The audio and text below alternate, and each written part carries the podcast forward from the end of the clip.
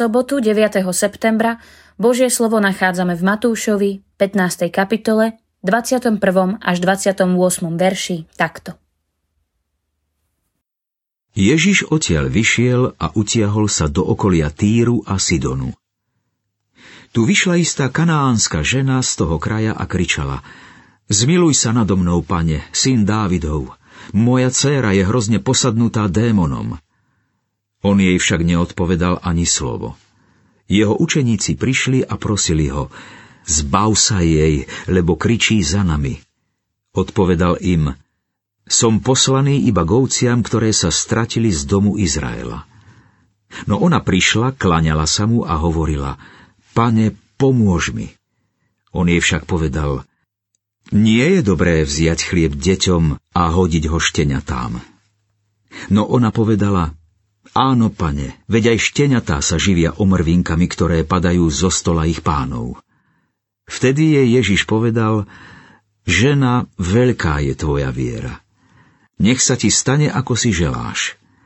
A v tú hodinu jej dcéra ozdravela.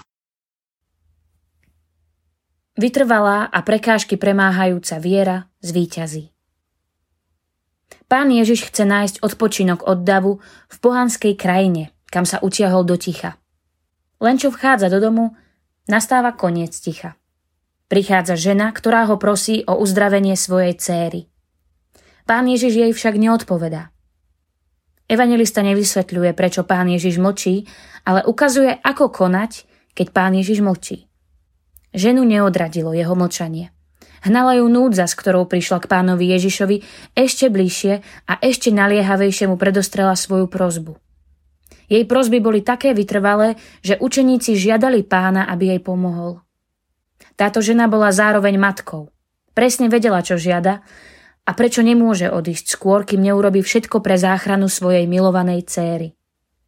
Neurazí ju pokorujúca Ježišova odpoveď ani jeho odmietnutie. Nech si ľudia o nej myslia, čo chcú, keď kričí. Ona sa musí týmto židovským mužom vnúcovať. Nemôže sa dať odradiť. Nemôže sa vzdať nádeje, lebo vie, že pán Ježiš má moc uzdraviť jej dceru, pomôcť jej, vyslobodiť ju z trápenia. Neurazí ju ani prirovnanie k psom. Ona musí vo svojej ceste pokračovať. Pre svoju, aj pre záchranu svojej céry. Musí ho prosiť. Musí mu vo svojej beznádeji veriť. Kiež by nás ťažkosti života privádzali k pánovi Ježišovi, a k tomu, aby sme len v ňom nachádzali východisko zo svojej situácie a aby sme boli vytrvali vo svojich modlitbách a viere v Neho. Pomodlíme sa. Bože, ďakujem Ti, že nás nerozmaznávaš, ale zažívame aj ťažkosti. Odpust mi, že sa v nich neviem natrvalo primknúť k Ježišovi. Neustále ma s ním zjednocuj. Amen. Dnešné zamyslenie pripravila Viera Zaďková Pališinová. Modlíme sa aj za cirkevný zbor Slovenská ves. thank you